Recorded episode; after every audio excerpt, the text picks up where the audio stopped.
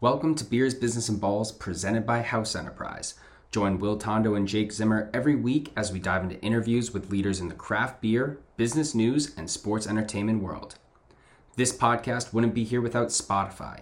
Get to know Spotify for podcasters, the free all in one podcast platform for every creator. This tool allows you to publish shows to all major platforms and helps turn your passions into careers. To find out more, head over to podcasters.spotify.com. This episode is also brought to you by our friends at DraftKings.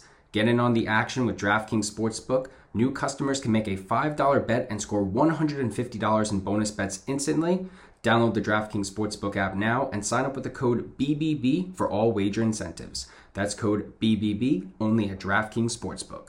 Hope is here. Call 1 800 327 5050 or visit gamblinghelplinema.org if you have any issues. Play it smart from the start with GameSense.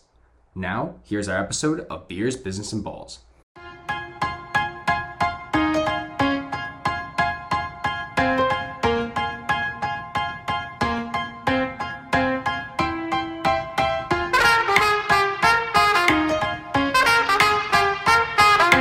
Welcome to Beers, Business, and Balls, presented by House Enterprise and brought to you by Manscaped. You can use the code HOUSE at checkout and you can get 20% off your order and free shipping anywhere you want around the world. That's the code HOUSE, manscaped.com. And by the DraftKings Sportsbook, the code BBB gets you some bonus bets. Download the DraftKings Sportsbook today and use our code BBB and you get some bonus bets. This is episode 142. I think this is the first comedian we've had on the show, if you don't count Eric Dunn. I'm trying to think, is he the closest to a comedian that we've had? This is definitely the first official comedian, and actually a big name comedian.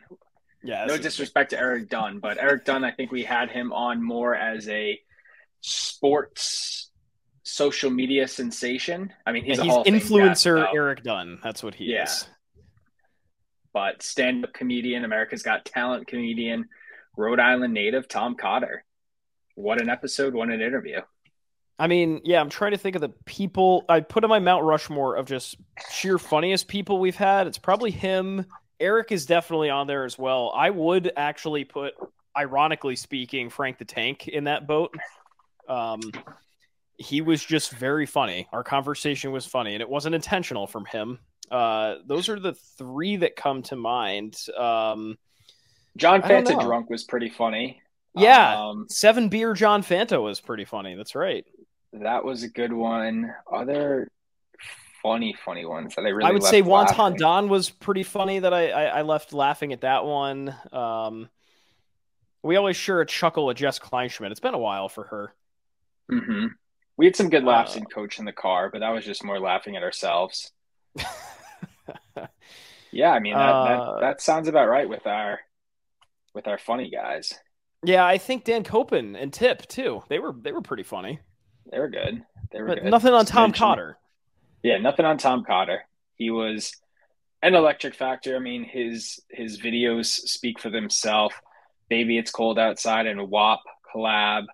Um, his stuff on America's Got Talent, just his like crowd work as a whole was excellent. So, what an interview we have in store. Um, yeah, you get to see a live reaction of me figuring out that he's the guy that did WAP versus uh, Baby It's Cold Outside. That was funny. Like that was one of the top moments of the pod of the year for me, realizing like, oh shit, you were the guy on TikTok that went viral with that. I don't know how Mhm. I didn't catch that. What a dude. Uh, What a what a video. Um, let's rate a couple of beers. Uh, would you like to do the honors, or should I go? Yeah, I'll go. I mean, this is actually the first time I am behind on my Untappd. Uh, Wow. Yeah, you're usually on top of that shit. I have two full beer festivals worth of beer, plus like two weeks of going to different places that I have not put in an Untappd, which is not good for me. So let us see who gets the nod. I will t- go to. Hmm.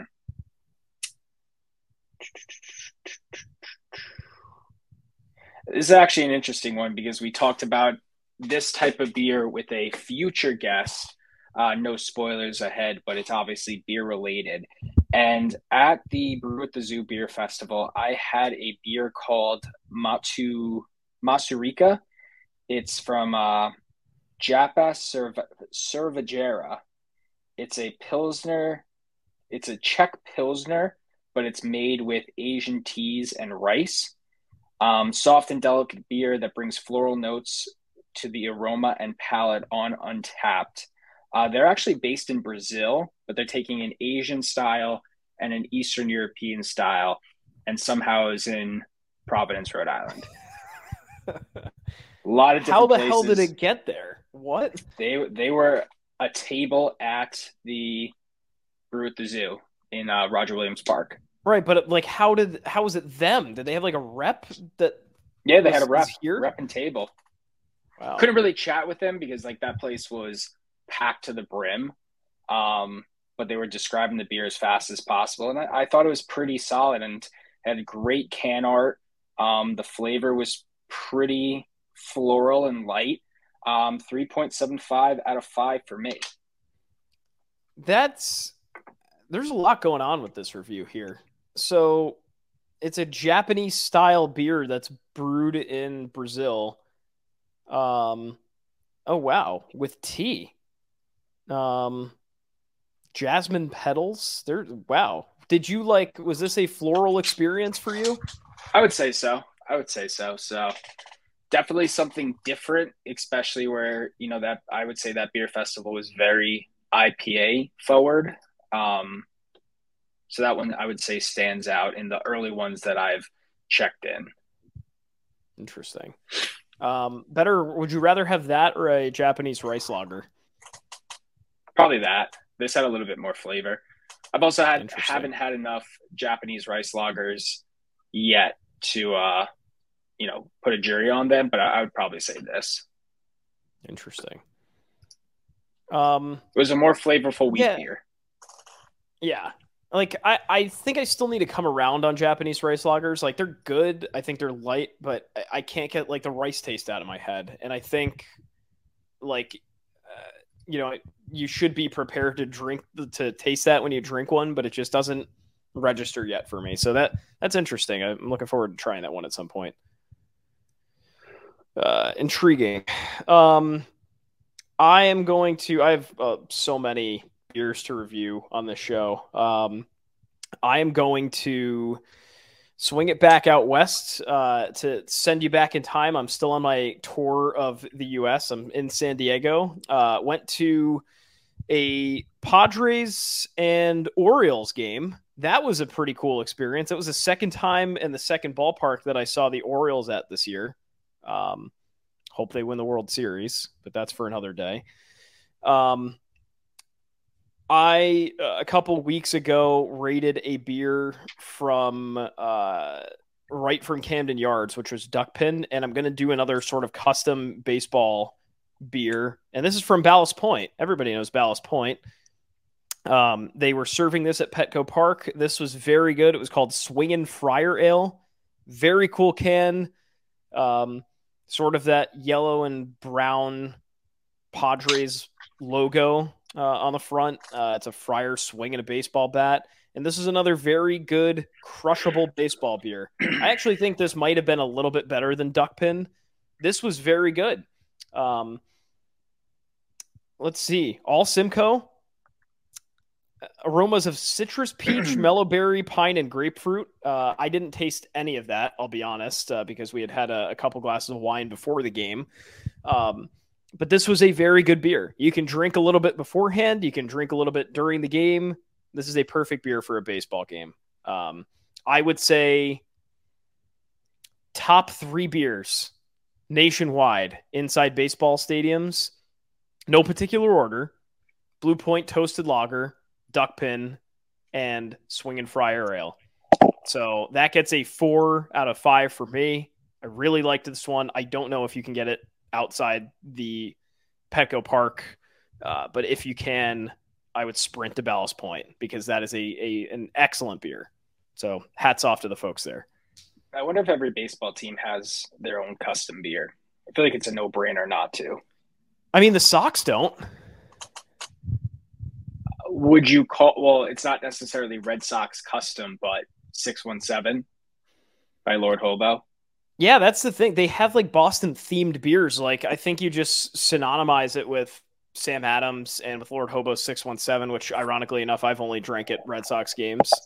But I don't think I've ever, I mean, it's probably at Lord Hobo's various breweries, but yeah, I mean, well, now the question is like you mentioned with Ballast Point, is it available at their location? It's definitely not distribution, but I'm trying to think Pinstripe Pilsner, is that, have I had that outside of the stadium? I feel like I've I have. It's either that or toasted lager, which and actually I'm revising. Did I say toasted lager because I meant pinstripe pills? Yeah. It looks like know. you can get this outside the stadium because the, I see pictures of cans. I see them in bottles. I see them um, in tall boys actually, which are at the stadium, and then I see them in glasses at Ballast Point. So it looks like you can get them outside the confines of Petco Park. So, hmm. I know you can get duckpin outside of uh, outside of Camden Yards, but that's not like an Orioles custom beer. It doesn't have yeah. Orioles logos on it. This is a blog from the manual back in 2019, and it was nine beers brewed for baseball season. The Royals have a partnership with Boulevard Brewing, and it's a Mexican style lager. That's a good one. The Astros and Karbach Brewing have Crawford Bock with the Houston H on it, which I believe actually, um, if I'm not mistaken, Clubfoot Jim reviewed that way back oh, when. yeah, he did when he was in Houston by himself for the Final 4 mm-hmm. uh, Yankees and Blue and Pinstripe Pilsner by Blue Point. The Giants have uh, Los Giantes with Anchor Brewing. Tampa Bay Rays have Green Bench Brewing collab, a two seam blonde ale. The Rockies and Sandlot Brewing have a collab, which is operated by Coors, which would make sense. Braves yeah. and Terrapin Brewing Company, they have a collab. And this one says this one does say the Red Sox and Sam Adams have a, a collaboration with 617. Which wait, they have wait, the Sox and Sam Adams? Not Sam um sorry, not uh 617, sorry. The Sam Adams but Sam Adams had a collab with them. Yeah, I wonder a double New England a double New England IPA. I've never seen this. Yeah, it doesn't even ring a bell. Let's see, does it hyperlink out? Sam Adams, like it's one of those that it's a no brainer. It's Boston's most recognized beer brand. You would have thought they'd done something. So they link it out, but they don't even link out what it's for. Interesting. That's so, how old's this article? I, four years. They probably did do something. Maybe. But like you End have to think a Sam Adams collab beer with the Sox would do extremely well. I don't know. That's why I'm surprised. Like Cisco got the Patriots one. Yeah, that's another weird one because uh, they do what is it? Uh, pa- uh, what the hell is it called? We reviewed it. We reviewed it in December, right? Is it Pat's Pilsner? Is it that's is it that? uh I thought it was an IPA, but I might be Forever New England Game Day IPA. Yeah, yeah, that's the one. Yep, with the retro logo. I still think out of all the venues up here, like the pro sports venue, Gillette has the best beer selection. I mean, the Treehouse is uh, a no. That's like that's that's incredible. I actually Treehouse recently posted.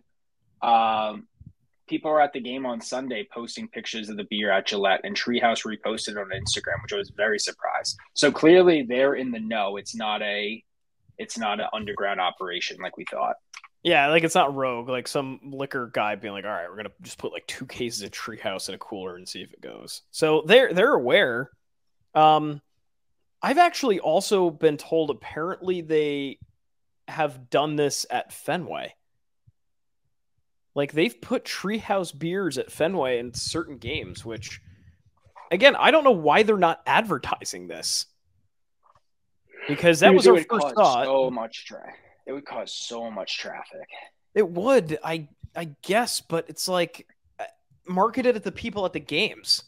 You know, don't market it at the you know people like that are you know if the Red Sox suck, for example, you know, or you, you don't necessarily want to put more tickets in the seats, but well, maybe you do. I don't know. It's it's just interesting the way that the way that Treehouse is going about all this. Yeah, I don't know. it's interesting. So uh, a lot of good baseball beer this summer, uh, and maybe you know we'll be at Fenway actually uh, tomorrow from when we're recording this. So maybe we'll try to go hunt some of this mysterious craft beer down. Um, let's go to business, and then we'll get into our interview with Tom Cotter. Uh, another Apple event coming our way. So the iPhone 15 has been launched or will be launched in the near future. Um, you want to give us the, the quick synopsis of what went down uh, at this Apple event here? Another another Apple event and more Apple products that we're all brainwashed to buy and that are going to be overpriced. So the new iPhone 15 is coming out, which actually in terms of price point, I don't think it was actually stupid crazy. No, I'm I think it was only like 50 or numbers. 100 bucks more than the previous one. The standard iPhone 15 will start at 799 with the larger 15 Plus starting at 899. The 15 Pro will start at a 1000. The Pro Max will start at 1199. I think I'm just very much I forget about how much iPhones cost because when I get the new one, I just do the Apple credit card, pay like 40 bucks a month. The upgrade program, it's it's really good and interest free for like two years. Yeah. So it, it's, I don't necessarily see that. I don't know how people pay an iPhone just straight up. Like that's crazy. Um, but neither here nor there. So they dropped the prices. They dropped the release date on September 22nd, pre order the 15th. So by almost by the time when you're listening to this episode, um, you have new iOS features. Supposedly, there's going to be some road roadside assistance that, like, if you're ever in trouble, you can like triple click the phone, and it'll give you options to connect for help. Um, titanium cases, more zoom on the on the camera, all the yada yada yada. But the big thing, which is something that has been teased for years, is the iPhone 15 will have the USB C port.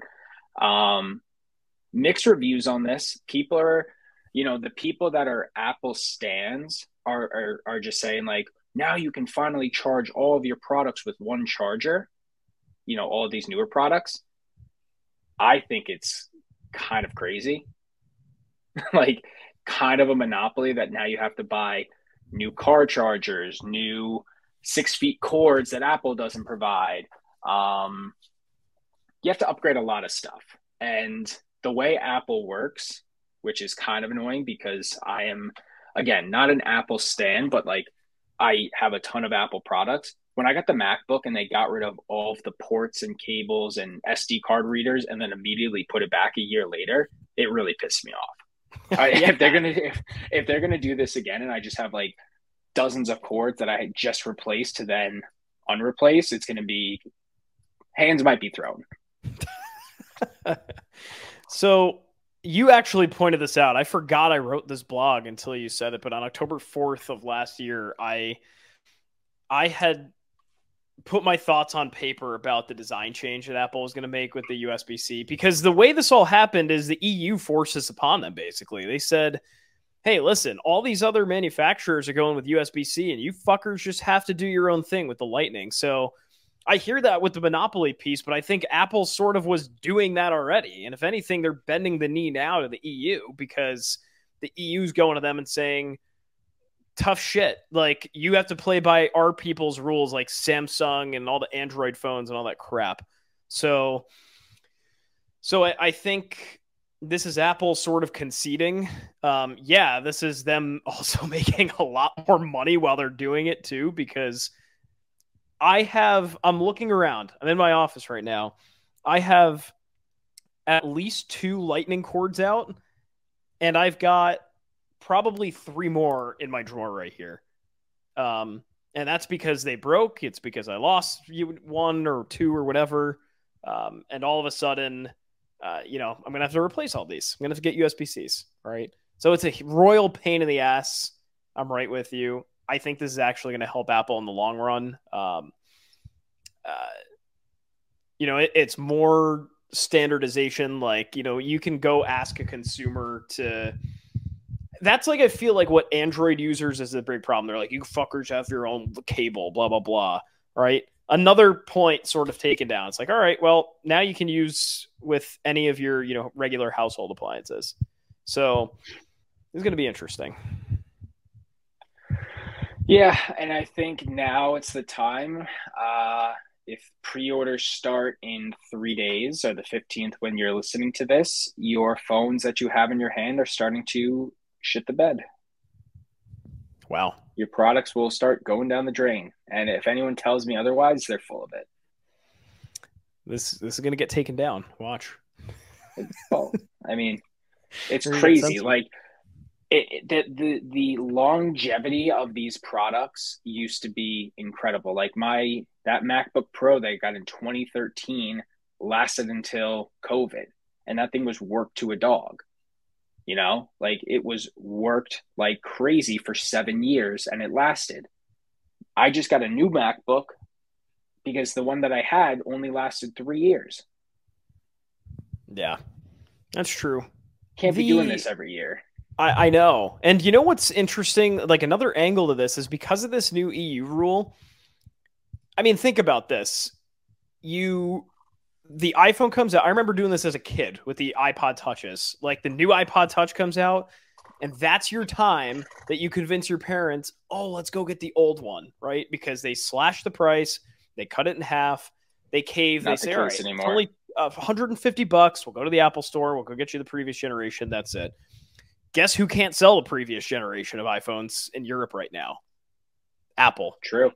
Because they can't put those phones on the market. That's the rule, right? You cannot sell anything direct to consumers that has that lightning cable. So I understand that that's Europe. Um that shit is coming here, man. That that is absolutely coming here. It's going to be on, you know, 2-3 year delay, but I'm sure I'm sure that's going to come. And that's that's my thought on the matter. Mm-hmm. Oh, Apple. Oh, Monopoly. So I don't I don't see like it's just it's going to reset. Like if you want to buy a new phone, you got to do it now. Like you you really have to do it now or you're pretty much hosed for the next couple of years. Why would you say so, that? Well, it's because in that that whole thing in America, right? Like if let's say this comes next year, for example, like the U.S. rules, all right, you know, monopoly protection, um, you know, fair consumer choices. That same thing happens in Europe, right? Like Europeans should buy phones yesterday, right? They should buy whatever iPhone they want on the market, like right now, because that shit's going to be gone, you know, in a couple weeks or however long that you know it has to however long it's going to get hung up in the court. So, gotcha. you know, that same thing happens in the U.S. Um, maybe, yeah, maybe that window's longer. Maybe you have like a year or two before those laws kick in. Who knows what that timeline is? That's that's my thought. But my phone's running good. I like it for now. For now, it's running good. Um, I just don't like. I I don't need a new phone. I don't need to go like it's running fine. I don't need to go to the Apple store and be like, yeah, here's 700 bucks on the previous iPhone. Give it to me, right? And like an iPhone 14 or whatever. And now watch, as soon as you say this in 3 weeks the software is going to start glitching out. They're going to give you iOS 17. It's not going to fix it, blah blah blah. Ugh. And you go and you still go to buy an iPhone. Yeah. We all do. We all do. I listen, anyone who's an Android or a Google Stan, give me an argument to why I should ever switch. You won't get it from me. it's just like I I no one has ever for all these people that heavy push it and are like green text message gang. Give me a reason why I should switch. Everything's just too connected. Like I want to be the guy that trades in this Apple Watch for like I I've wanted a Whoop, right? Like I I've wanted to get well, they're different or something. They're different. But here's the thing: you have one, you've got two wrists, and if you have shit on two wrists, that's stupid. So Yeah, you know, you definitely can do one or the other, but like the Whoop is not a watch. no, uh, but that's my point. Is like, what do I really use this watch for? Like my personal use is just tracking workouts, checking the weather. that's really it. I'll answer a phone call on it every now and then if I need to. But like, what the fuck do you need uh, text every two minutes for? No, it literally is just a workout tracker. Yeah, which is why like I'd rather I I honestly and I am that guy. I'd rather have a whoop on my wrist, but I am too plugged in to Apple's crap that I will never Mhm. get rid of this Apple Watch because I love it so much. Like I am brainwashed. Apple has totally brainwashed me into thinking this is what I need to function. I've got my watch tan. Look at this. I have an indent on my on my wrist of where my watch is. Right there Yeah, mine's not and that's just either. the way yeah that's the way it's gonna be is this like a mark that shows that we're team apple Which is yeah, and I, yeah, we're brainwashed. Yep. i'm offender number one. this is a glorified workout tracker. That's what it is. No, but i will never get rid of it. No free ads, but Apple's like the wallet. Have you set up the savings account in there? oh my god like apple cash? It's unbelievable. Like so they released this um with the apple wallet that you have a 4.15% apy in a savings account and all of your interest all of your your cash so whenever you do cash back stuff goes directly into that. I'm up like it's like i don't know a hundred bucks in a month? It's crazy. Yeah that stuff is good. That's i think the apple cash like and once you set it up it just gives you the cash that you got back on your apple card so like i started off with probably 500 bucks i'm like wow this is unbelievable Yeah. this is actually it's- insane It's that is if you remember the app Acorns way back when, yeah they used to like round up your dollar and then just like put it in like a low a low interest savings account. This is just better because if you use the Apple card, which I'm at the point where that is like my only credit card that I use. Yeah that you you set up on apple pay you tap it and that's it's so like- convenient The convenience, the functionality, and then now this five percent, um, well, the five percent interest rate, but then you still get you know one percent on everything. You get certain percentage points on like like cash back on different spendage, and then like when I was getting all my new Apple products, like got like two hundred bucks straight from that, and then it just goes straight into the sa- savings account. It's unbelievable you get an interest-free loan. That's what you get Yeah. from them. And they're they're not stupid. They knew what they were doing. They're like because everybody goes oh well just another phone. How are you going to differentiate? And apple's like fuck it. Let's make a bank. Let's make a credit card. Let's just make it so impossible to get rid of that. And it worked. I'm in because you get to do stuff like that where you get an interest-free loan on any apple products you buy. Are you kidding me mm-hmm. What a world! What a It's- world! it's a no-brainer like any that, that's how apple convince that's how they're so successful they convince convince people to buy a bunch of shit they didn't need by giving them all these perks and it's going to get even better for them No more Apple talk because now they're getting free advertising. We just stroked off Apple. this is sponsored by samsung all right yeah, Yeah. we're we're good um all right and a much lighter note because we need to laugh after that dismal talk. Let's talk to tom cotter. Uh, you've probably seen tom on america's got talent. He is the he was the highest human finisher of his season uh, losing to a, a dog act in the final but that dog was good. Tom was better though. We'll die on that hill. Uh, we talk about comedy. We talk about tom's upbringings in rhode island and uh, the new york area uh, and just the state of comedy overall right now. Really cool interview, something we have not done at all on this podcast yet. Talk to a comedian in that sort of depth. So let's get into our interview with Tom Cotter. Do I have to be clean on this? No. Then I have to tell you one of the first jokes I ever heard as a Rhode Islander as a kid that I thought was the funniest thing in the world, and I may have shared this with you already, uh, was um, Did you know they're merging the towns of Cumberland and Woonsocket, and they're going to call it Come Suck It? Come on. That's a great Rhode Island joke, is it not? All right, everybody. With us this week, we're joined by Tom Cotter, a Rhode Island native, America's Got Talent finalist, and an award winning comedian. Funny guy, funny personality, and we're here to share some jokes, shoot some shit, and uh, learn about the background of Tom Cotter. So, Tom, welcome to the podcast, and uh, how's everything going? It's going well. I've never actually shot shit. I don't know if I've ever done that, if I've ever used a firearm to hit feces, but I'm ready to do it today. Here, let's do it. Everything happens on beers, business, and balls. So let's hit let's hit it off with the hard hitting question. Um, a question you might not even have an answer, but who is Tom Cotter? Oh God! Well, there's two of us. Well, there's many of us, I'm sure. But the other guy who uh, is on social media is a car guy. He wrote a book called "The Hemi in the Garage" or something, and he's famous for that. Um, and my friend Adam Ferrara is a comic and had the other guy, the other Tom Cotter, on his podcast before me. So he's dead to me because why would you choose a car guy over a comic? That's ridiculous. Um, who am I? I'm uh, the son of uh, Dr. Walter Cornelius Cotter, who is a neurosurgeon and put the halo brace on Vinny Paz. That's what a lot of people uh, know him for. But he had a glorious career as a neurosurgeon in Rhode Island. He raised six kids. I'm the youngest, the runt of the litter. And uh, we all are still very fond of our Rhode Island roots. My, three of my sisters live right around Providence, and uh, the three boys were the Brady Bunch three boys, three girls. The three boys all got out of Dodge. I'm actually the closest. Um, although, I don't know, my brother Steve lives in New Hampshire and my brother Dave lives in Kansas. So we, uh, we got paroled, but my sisters are still around.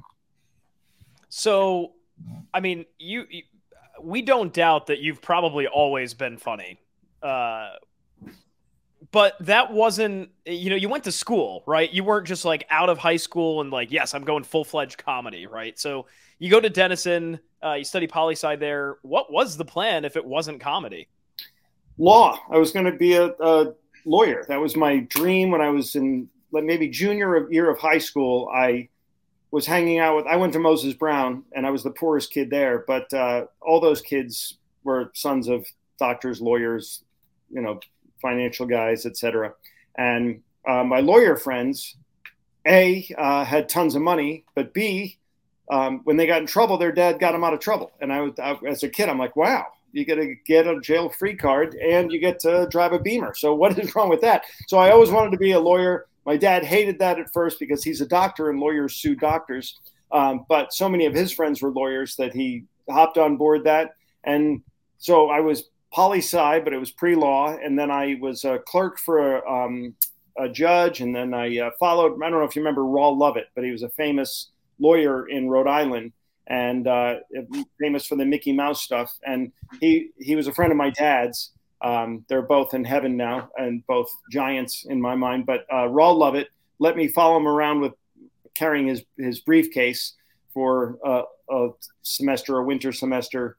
Um, so I definitely wanted to pursue law. And then I was a cop on Nantucket. That was my summer job. And everything was geared tunnel vision towards being a lawyer. And then when I was senior of college, I entered a, a little talent show we had at Denison. Um, and I, my talent allegedly was was comedy and i got up and i just eviscerated everybody the fraternities the faculty the everybody i was disqualified from the competition for using foul language but for the next two weeks walking around campus people who hated me were high fiving me. I mean, everybody loved that I had taken everybody to task, and so that just that was the first bite that infected me, and then uh, uh, it's incurable. I've been doing it ever since, and it's been 35 years. Now, yeah, was that, that the? That, yeah, go ahead, Will. I was gonna say, was that something that was just like off the rip, like, oh, I see this this show that I'm gonna throw my name in the hat, or were you at night, you know? whether ripping jokes to your friends or just stuff in your mind that you're like, oh, maybe I could try this out? Well, I am uh, famous for being number two. I uh, I ran for uh, DCGA, which is Denison College uh, Government Association. I ran for that and lost. I came in second to that, and I came in second to a dog act on national television. So I just can't finish. But um, having lost that, when I when I was running for office to be president of the student government, I was painting myself as a goody two shoes, where in fact I wasn't. And right after I lost the election, came this Muscular Dystrophy Association talent show. And I said, well, they didn't elect me, so I'll show them the other side of Tom Cotter. And that's what I went up and um, they almost shut the mic off. I mean, I was really being mean to everybody. Denison is such a clown show. It's it's the wealthiest college. We had pizza delivery and golf carts. It was sad. We uh, it was you know again I was the poorest kid there, and uh, my dad was a, a, neurosurgeon. So I mean it was just ridiculous. So I made fun of everybody, and uh, that was yeah that was the first time that that had come about. And I then I started watching more comedy and then it just built from there. I saw Buddy Hackett when I was 17 at the Cape Cod Melody Tent. That that furthered my interest in comedy, and then we had comedians come to Denison when I was at Denison. I saw them, and I thought, wow, I'd like to try that, and uh, that's it. Never looked back. We're going to come back to all the cool stuff you've done, but we've got to dive into the Rhode Island roots too. So first of all, I mean, usually, you know, your Wikipedia and all this stuff, like you're in a nice suit, you've, you've got a crisp look, but you know, you've also been wearing some URI and Providence merch as well. So how do we get you on the Bryant Bulldogs, which is our alum, of course? How do we get you? how do we get you some merch? What do what do we need to do? A quality school. Uh, when I was growing up, this I'm aging myself. I don't say dating myself because I do have sex with myself, but I, I don't date myself. I, uh, I, I, Bryant College was right where I lived. Bryant College was right on the east side of Providence, and Brown was there. And Brown was taking up so much of the real estate. Bryant said, "Screw this." We're out of here. So they moved to Smithfield, but they sold all their buildings to Brown. And so I was very familiar with Bryant College. My, my brother-in-law had gone there. And then when they moved, what a great business school and a great lacrosse team too, by the way. Yeah. And I, I Rhode Island's not a huge uh, state, as you know. So I try to. I, my pride in my little state is enormous, and I so I wear PC stuff. I wear URI stuff because my twins go to URI right now. My twins are uh, juniors at University of Rhode Island, my sister went to Brown. My brother went to Brown. My dad went to Brown. My mom went to Pembroke, which became part of Brown. It's the sister school. And I went to Moses Brown. So we, you know, we all uh, were very loyal to our Rhode Island roots, all of my siblings and everybody. My brothers moved away, but they still, you know, they love Del's Lemonade. They love coffee syrup, autocrat. They love, they root for, we're all Bruins, Red Sox, Celtics, Patriots fans because we always will be. And so, yeah, I'm, I'm proud of my Rhode Island roots um, smallest in size, but number one in teen pregnancy. And I will follow that till I die. There's definitely a, a, a, lot we can be number one at. I don't know if it's good or bad, but teen pregnancy, that's one you can throw on the list. Um, while growing Before up- you get to your next question, I do want to compliment you. I love beers, business, and balls. I mean, that's a quality, and I do a ton of these. And that, that's among the best uh, titles for a podcast I've seen not too shabby. I mean, we're all about the alliteration and uh, craft beer, business news, and sports entertainment. You don't really fit either of the three, but can't go wrong with anyone. I can't go wrong with any of them. So, tell us about like growing up in Providence. Providence, was there you know favorite spots that you liked to go into? What was the comedy scene like? I guess you know while you were a kid there, if there was any places or venues that you stopped by before entering into the scene. I, you know what, I there wasn't a huge comedy scene before I went to college, but when I got out of college, uh, Periwinkles had shown up. Um, Periwinkles was a little comedy club in the arcade originally. It moved twice after that. And I knew I wanted to try it. I had been writing and writing, and I just didn't have the balls. I really had, I didn't have the beer's business or balls to go up on stage because I had stage fright. I literally would think about it. Like before I did the Muscular Dystrophy Association telethon at, co- at college, for the week before that, acne, diarrhea, same thing when I did AGT. I was terrified. I, you know, I'm too old to have acne and uh, I should be able to control my bowels. So it was pretty sad that I was that afraid, but I really was. And then to his credit, the guy who I credit, uh, and you guys may know him, he's kind of a Rhode Island legend, Charlie Hall was hosting the open mic night at Periwinkles. And he saw me come week after week and sit in the back all by myself like a loser. And he uh, finally, after like the fourth week of this, he came up to me and said, What is your deal? I've seen you lurking in the back four weeks in a row. You've yet to put your name on the sign up list to go up on stage on open mic night. You wouldn't be here if you didn't want to try it. Uh, clearly no one's here for the talent. It's an open mic night. Uh, so why don't you grow a pair and get up on stage and do it? And I said, I will, Charlie. Thank you for recognizing that. Uh, next week, and he said, no, this week. And he said, I'm going to ask the bouncer to ask you to walk out unless you uh, take the eighth spot tonight. And I said, all right, then I guess I'm doing it. And to his credit, that was the light lighted fire under my ass that I needed. And I went up on stage. I did 10 jokes. Eight of them crashed and burned horribly, but two of them worked. And those two got me through to the next week where I had 10 more jokes and two of those worked. And now I had four jokes. And that's how you build a repertoire or an act, a set. And Charlie has always been a guy I go to for advice to this day. And that was, that was almost 40 years ago. And he wrote the, uh, I have a book out. I don't know if it's around here. It's not uh, called Bad Dad. And he wrote, he did all the um, illustrations. He's a great cartoonist. He's a very, very talented artist. And so I wanted to include him in that and I still seek his wisdom when I can. He's really uh, legendary in the comedy world, and that's where I started, Periwinkles. And then the comedy connection came after that. That was the old Arboretum restaurant. I remember it when it was a bank. That tells you how old I am. And then it was the Arboretum, and then it became the Comedy Connection. It's gone few few owners, but uh, um, Corey is you know the guy who kind of runs it now, and he's really he knows what he's doing. He's been great for Rhode Island comedy, so uh, I'm I'm a big fan of his as well and what he's done. So when you like in your formative years as a comic had those two jokes that stuck or those, you know, that turned into four, six, eight. I mean, are those jokes that you still remember to this day that, you know, uh, uh, hey, that was the maybe set that changed things for me where I knew I could do this? One of them and I just can't do it anymore because it's way too creepy now, but I when I was young, I could say uh, it was one of my one-liners was I went to see my little niece's tap dance recital and I got thrown out because apparently you're not supposed to stuff the dollar bills in the leotards. And I got yeah. So yeah, obviously, look, you both cowered and disgust right there. Imagine a whole audience of that. So that was one of my first. I was filthy when I started. I was filthy. I had a, a like a good five minute um, bit about having sex with a, a morbidly obese woman and it was uh, in my mind funny and at the time i was right out of college it was hysterical uh, but I can't do that stuff anymore. Obviously, I'm too old, and it's way unwoke and way unpolitically correct these days. So, um, yeah, that's that's kind of where where I was. And Charlie, again, coming back to Charlie and Frank O'Donnell and some of the older statement statesmen in comedy and run at the time were nice to me, and they pulled me aside and said, "Look, you don't seem like you're a douche." But your stuff is filthy, and you're not going to be able to work places if you keep doing this filthy stuff so they said you should clean it up, and I eventually took their advice. And I guess like your style of comedy um, over the years, I mean, you're known for your roast. You have great audience work. You do a lot of personal stories too, which kind of just like closes in a big repertoire. But like, how long did it take you to find that niche? And what comedy do you enjoy the most?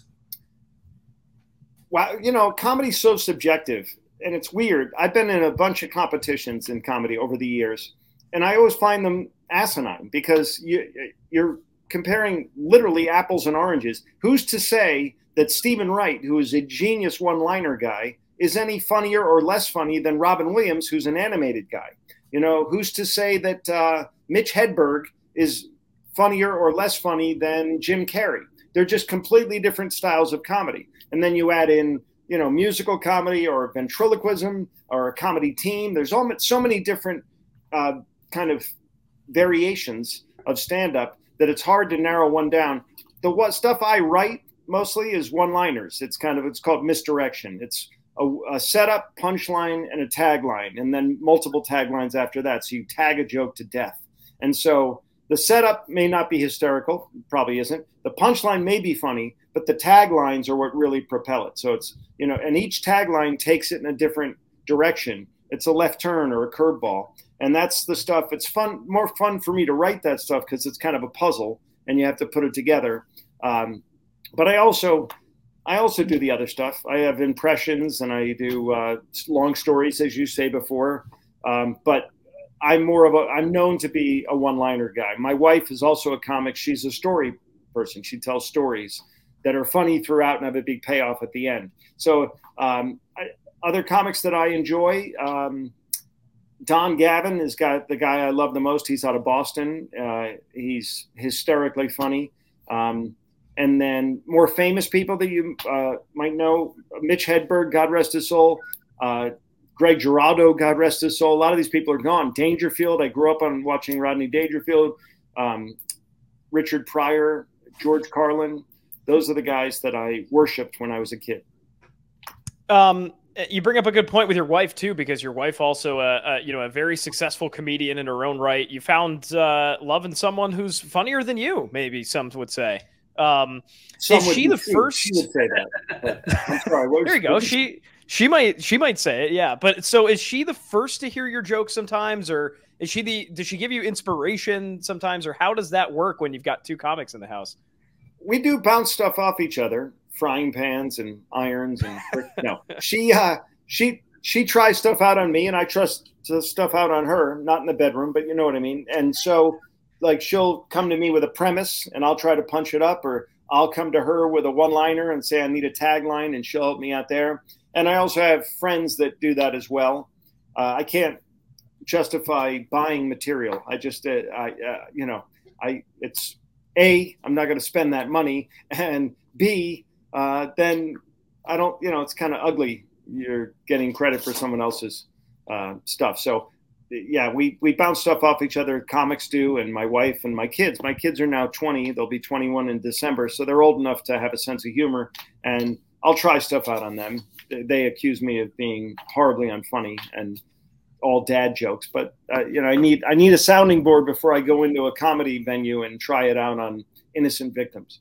The dad jokes still hit people people cringe at them. The dad jokes still hit. They still hit. What are you going to do? I'm a dad and I tell jokes.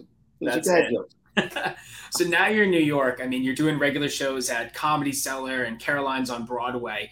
Um, we live in such a different age where it used to be like New York was the hot spot, the place to be for entertainment and comedy. Do you still feel that's the place, or is it more you know, now that you can blow up so easily on TikTok, or there's now different pockets in California and Texas and all over that, New York is still the place that you need to be to be, you know, a rising comedian or just a, you know, get your foot on the ground type of place? Used to be. Um, I would argue it still is. The two meccas are LA and New York. LA is better if you're an actor. And I tell everybody this. People call and ask me for advice because I've been around for a while, and people whoever, all the comics who go on AGT reach out to me and uh, talk to me about that stuff. But I will always say that LA is great if someone rolls out the red carpet for you. You have to go to LA because I've lived there. I've tried it, and I have friends that have tried that as well. Uh, there's really only three games in LA, in the in really in Hollywood. There's the Comedy Store, there's the Laugh Factory, and there's the Improv. And the owners of those venues were such big personalities themselves that their egos made it such that if you worked at the comedy store for Mitzi, you weren't allowed to work for Bud Friedman at the improv. And if you worked for Bud Friedman at the improv, you weren't allowed to work for Jamie Masada at uh, the, the um, Laugh Factory. And so, you know, the comics out there are chess pieces and they're pawns in this little chess game that's going on between the owners. Whereas in New York, we have 18 comedy clubs, last time I counted, and it's not uncommon for a club to call another club and say, send us a comic. We're down one and we got an audience and our guy didn't show up. And so they all seem to coexist wonderfully. New York is better to be a stand up because it's more of a comedy town. LA is more of a Hollywood town, acting, singing, etc. Um, so I'm not besmirching LA. It's great. I, I loved my time out there. My wife enjoy, and I both lived out there for a little while. It's great. It's just great comics in LA have to wait one week to get their one spot at a great club. And it's not uncommon for Damon Wayans to show up that night and say, I want to do two hours. And then you get bumped off the show. And now you got to wait another week to get stage time. That never happens in New York. Uh, you know, there's tons of stage time. And if you're not on stage in New York, it's because you're lazy generally. Now you have a Cano uh, jersey behind you. Does that mean you're a Yankee fan? I am a Yankee fan, originally oh. from New York. Live in Rhode Island now. Excellent. Well, I'll talk slower, and then um, we, I'm kidding. I live wow. here. I live here. I'm, I'm living in the belly of the beast. You're you're speaking to me from New York right now. I'm 30 miles from Midtown Manhattan, so um, I should be uh, converted, but I'm not. Yeah, That's it's uh, good. it's all good. I mean, New York, it's it's a little bit of a dumpster fire right now, and in the sports world, it's not much better. But we're we're it's football season. I'm over baseball, dude. I'm a, I'm a Red Sox fan. We have we're not throwing stones at anybody. We sucked hard this year. both of us. It's horrible that our payrolls are so gigantic and we we laid an egg. The Mets even worse. The Mets oh. are what a dumpster fire that is. Anyway, sorry, didn't but it's balls. I'm, I'm in the theme That's here. balls. You're you, you are yeah. you're on topic here, Tom. Don't I'm you trying, worry. Man. You're you're on topic. Um, so we're we're talking about LA and New York. I mean, I I think I mean, in your eyes, what other hotspots are there that are coming up? You know, I feel like Nashville's mentioned a fair amount. I feel like Chicago's definitely always been around. I've, i did a little research. Like Denver is supposed to be an emerging market for comedy. What else do you see? Like, what other places are comics flocking to now?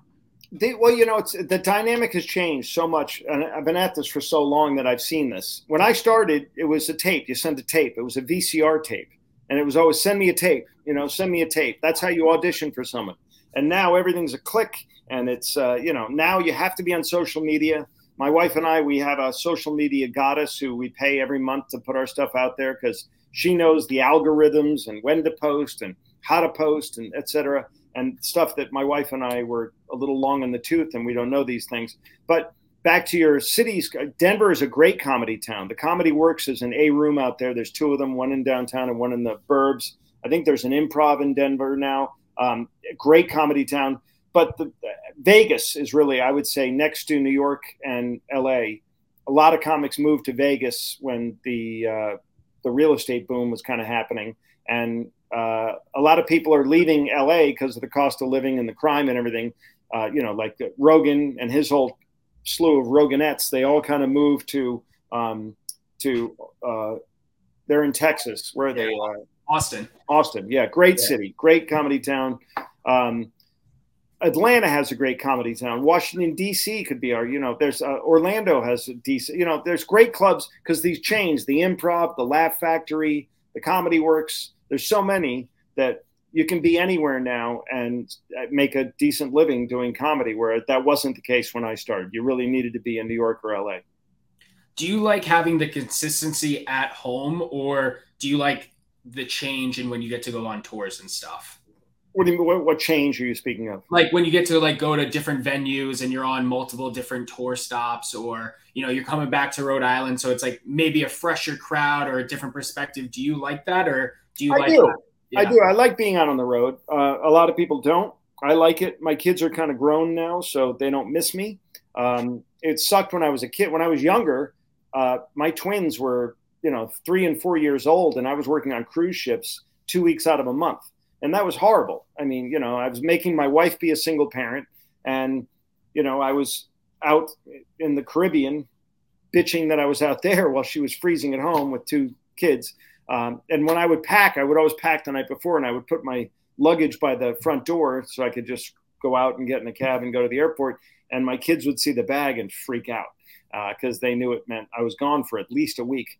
Um, so I hated the road when I was younger, but now I like the road. And after two years of pandemic, when we weren't allowed to travel, I will never bitch about getting on a plane again.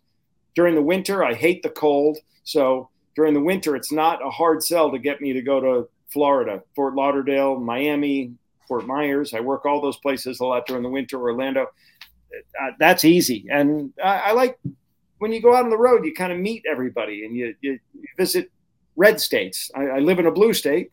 I'm from a blue state. Sometimes you meet the people in the red states and you just want to see how everybody else is and how their what their sensibilities are. Uh, so I love the road.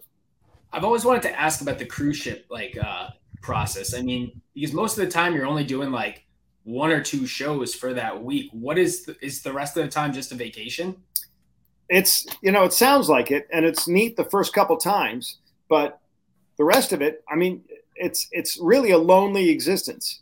You know, you don't want to hang with the juggler or the magician generally because they're psycho. and if you have a great show, you want to hide in your cabin because everyone's like, "Come over here, take a picture here, let, eat lunch with us." And if you have a horrible show, you want to hide your head in the sand. So you're in your cabin so much that it's insane. So you you you know you stream movies and you do all this other crap. Um, and you're right, most ships it's maybe two shows a week. You have a welcome aboard show, and then uh, later in the week they'll have you do a show. But there are ships now. Um, I used to work Royal and Celebrity were my two biggest lines that have comedy clubs on the ship, and the Allure and the Oasis on Royal Caribbean have you doing 18 shows a week. So it's a lot. uh, but I don't mind it. I'm out there already. I can try out new material. I can. Uh, it gives me something to do. So um, I haven't done those in ten years, but uh, yeah. So uh, it used to be a really lonely, horrible existence when I was doing it, especially because I was homesick. I missed home, but they pay pretty well, and I needed to pay my mortgage and my car loan and everything else. So it was a necessary evil. Those are very important things, paying the bills. Um, yeah. Off the the venue topic, what's the venue right now that you love the most? Right, uh, a venue that you've you know uh, maybe it's just home for you, or maybe it's like the gold standard that you've performed at. And then uh, to take that a step further, what's a venue that you haven't performed at that you would love to at some point? Uh, well, I mean, Carnegie Hall would be great. um, I did. Uh, I love New Jersey Performing Arts Center, which is a state of the art, brand new place. That's where we did my season of America's Got Talent. It's huge, brand new, impeccably clean, five balconies. It's uh, it was just it was great. The year after that, I came back as a returning guest um, on AGT, and we did Radio City Music Hall, which is nice. It's you know it's obviously it's a famous venue and it's wonderful but not nearly as great. It's huge. Great for music, not great for comedy. It's just one giant room all the way back and spread so far back that by the time you're done with one joke, they're just hearing it in the back of the room and you're already in your next joke. And I'm a rapid fire one liner guy. So I didn't, I don't love gigantic venues. Um, I like small theaters or comedy clubs, good comedy clubs. The Tempe, Arizona improv has always been a really fun room for me. I don't know why. Um, hilarities in Cleveland. I have some random ones that I just really love. Uh, um, in the city, the Comedy Cellar is kind of the hot room right now, but I also love the, the comic strip and West Side Comedy Club and Stand Up New York. Um, you know, there's so many great. I love Dangerfields. We lost it during the pandemic. We only I thought we were going to lose a lot more comedy clubs uh, during the pandemic, but that's the one we lost. And I uh, that was my the first room to use me in New York. And then uh, I really like working coming home. So I really love uh, when I get to work Corey's room uh, out there in uh, in East Providence. Um, uh, Periwinkles is long gone. The Wang Center in New York, I've done that a few times. I mean, in uh, Boston, love that. Um, the Wilbur, I think it's called now, the Wilbur Theater. Uh, it was Wang when I was there, and yeah, the Wang Center, I think, is now a a gay bar. You don't want to go there, but um, the Wilbur, Wilbur is great. Uh, yeah, Giggles up in Boston. There's so many rooms I love. It depends on you know the night, who you're on the show with, how great the audience is, or how shitty the audience is. So a lot of factors go into that. Are there comedians that you've worked with that you love working with, or you hope to work with them one day again soon? And is there anybody new in the scene that you feel is like rock solid? um, that you are excited to watch their career grow? Uh, yeah, there's so many young comedy gunslingers coming up. They, you know, you don't know which one's really going to catch fire. Um, Mark Normand seems to have some heat under him right now, um, and uh, let me think. From from New England, guys, you might know. Um, let me see yeah, there's just so many. I don't want to say uh, some of them because I'll I'll hurt feelings if I don't mention the others. But yeah, Boston, you know, starting in Rhode Island, you had a choice. You could either drive one hour north to Boston, or you could drive three hours south to New York. And so I chose. My wife and I moved to Boston from uh, Providence because Periwinkles was the only game in town, and Boston had like eight comedy clubs at the time. And I'm so glad I did that. I ended up in New York but that stopover, that six years I spent in Boston, because what a great comedy town Boston was.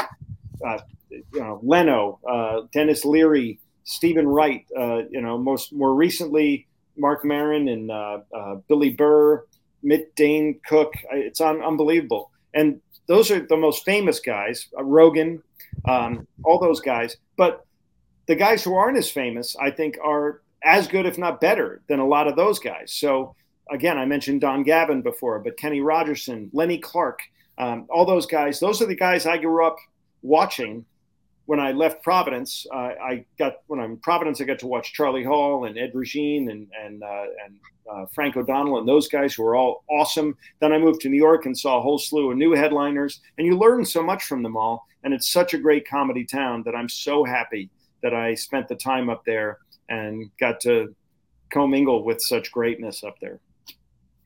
And you brought it up at the top of the show, but I mean, first comedian to reach the finals at um, America's Got Talent the rough beat obviously was losing to a dog act, but I mean, hey, to be the comedian to reach the finals is pretty is a pretty sweet gig. Going into the show, was there any time that you know people are just like, hey, don't get your hopes up because like comedy hasn't necessarily progressed as far as it should have in the show, or is it something that was just like, you know, you went in blind and luckily, you know, got to reach the finals? Well, my mindset, first of all, I was the top human finisher my season. I'd like to point that out. Um, That's a good and, uh, accolade. Top human many, finisher. Many of, my, uh, many of my competitors, the ones who won, are now deceased. So I think in the long run, uh, anyway, so uh, that's my bitterness. Um, no, I, the, the Olate Dogs are a great act. I'm, I, am honored to have shared the stage with them, and they are phenomenal. And if they come to Rhode Island, everyone should go see them.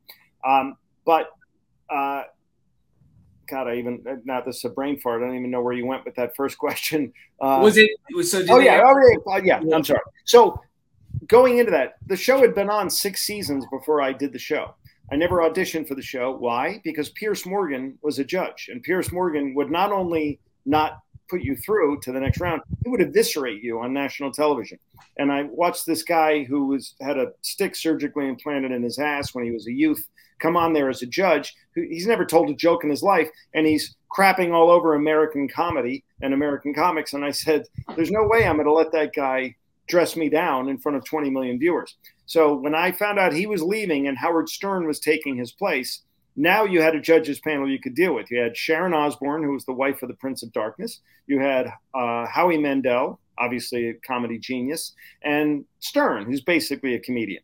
So I thought that's a positive judges panel. I'm not getting any younger. I should roll the dice, and that should be the year to do it. Um, I never dreamed I'd get it out of the semifinal round because, to your earlier point, comics had never gone past the quarterfinals. I think on the show, um, it's just it was built for singers originally. Now it's come around. The wife and I call it America's Got Problems because you have to have some kind of horrible affliction uh, for them to move on. If you watch all the finalists now, someone's blind, they're deaf, they were in a plane crash. You know, it, it's just they pull at your heartstrings, and you got to watch the show with a box of tissues because you're crying.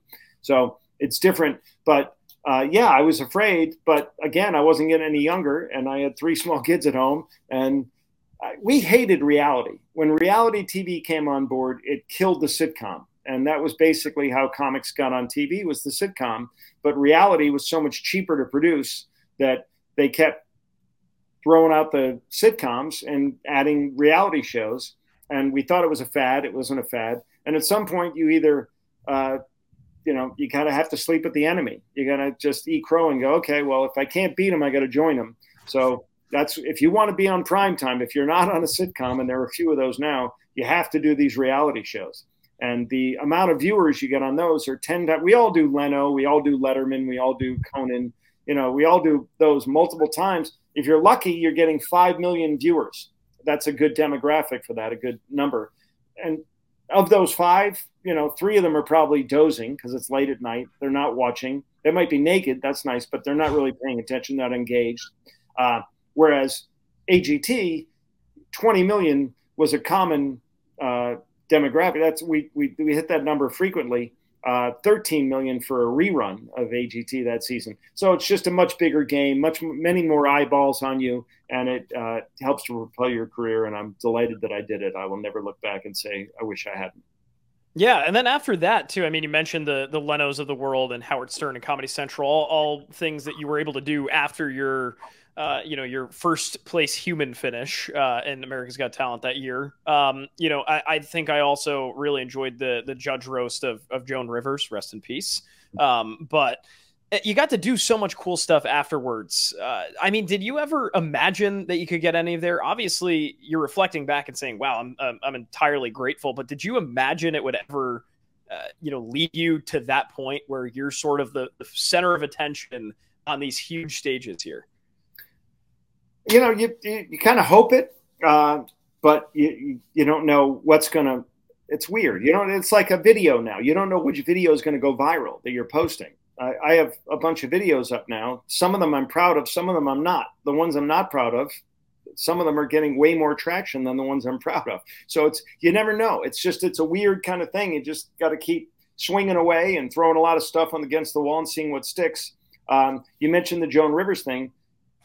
Quick story there is uh, first of all that was her last national television appearance. Uh, she was on cable after that, but that was her last national network television. Uh, I'm told, and she died shortly thereafter from a horrible malpractice thing that happened. But uh, she came in like a white knight. The original plan, they had never had a comic in the finals before, and they always do duets, they call them, where they have the singer sing with the singer that the, the contestant looked up to their whole life. And so they decided, well, why don't we have this comedian roast the judges? And they hired Lisa Lampanelli to be my co roasty. And Lisa Lampanelli and I were already writing jokes, ready to go, three days out. And then one of the NBC exec came in like a douche at the end and fired her because he didn't like something she had said on The Apprentice. So now it's uh, two days before the final, the finale, and I'm going to roast the judges alone. And so they got in touch with Joan Rivers, and she said, I have a tiny gap in my tour schedule, and I live in New York, and I will come by and help. And she could not have been more gracious, more wonderful. She demanded on meeting me right away. And her writers said, "Look, we're not gonna, we want to make you look good. Joan already looks good. We're going to help you look good. Uh, we won't. If you wrote a joke that's similar to one of ours, we'll get rid of it. Don't worry about it." Um, and she could not have been more gracious before the show, during the show, after the show. You know, it was very sweet to me, and I am uh, I, I, can die happy knowing that she. Uh, I'm even getting choked up just thinking about it because she's gone and she was such a legend. Well, to lighten the mood, what was the what was the best joke that you gave her in that roast? I didn't give her any of my jokes. I did my jokes. She had her own. She has a team of writers, and they all came yeah. up with great jokes. They had to ab- abandon some of their jokes because they were a little too similar to things that I was doing, uh, especially about Nick Cannon. We both went after Nick Cannon hard. He was the host at the time, and he was living with Mariah Carey on her couch or whatever. And so we both went after um, him, but uh, her writers had written like yeah. tons of stuff to take him to task. And Sharon took a beating too. She went after Sharon pretty hard, uh, and I didn't. So we didn't cross. We didn't have too many conflicts. And again, just being able to share the stage with her was uh, uh pinch me, I'm dreaming. You know. That's awesome. Is there any bucket list items you have in your career now that you're trying to strive to or hoping that you get to accomplish?